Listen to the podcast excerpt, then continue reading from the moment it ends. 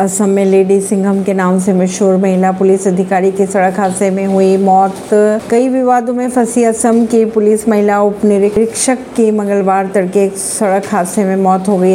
असम के नगांव ज़िले में कलिया कलिया बोर अनुमंडल के जाखला बंधर थाना क्षेत्र में के तहत सरूबूगिया गाँव में महिला पुलिस अधिकारी की कार एक कंटेनर ट्रक से टकरा गई, जिससे उनकी मौत हो गई। हादसे के समय वह निजी कार में मौजूद थी। उन्होंने पुलिस की वर्दी धारण नहीं कर रखी थी। सड़क हादसे में जान गंवाने वाली महिला पुलिस जुनोमनी राभा, लेडी सिंगम या दबंग कॉप के नाम से भी मशहूर थी। वह मोरी को लॉन्ग पुलिस चौकी की प्रभारी भी रही।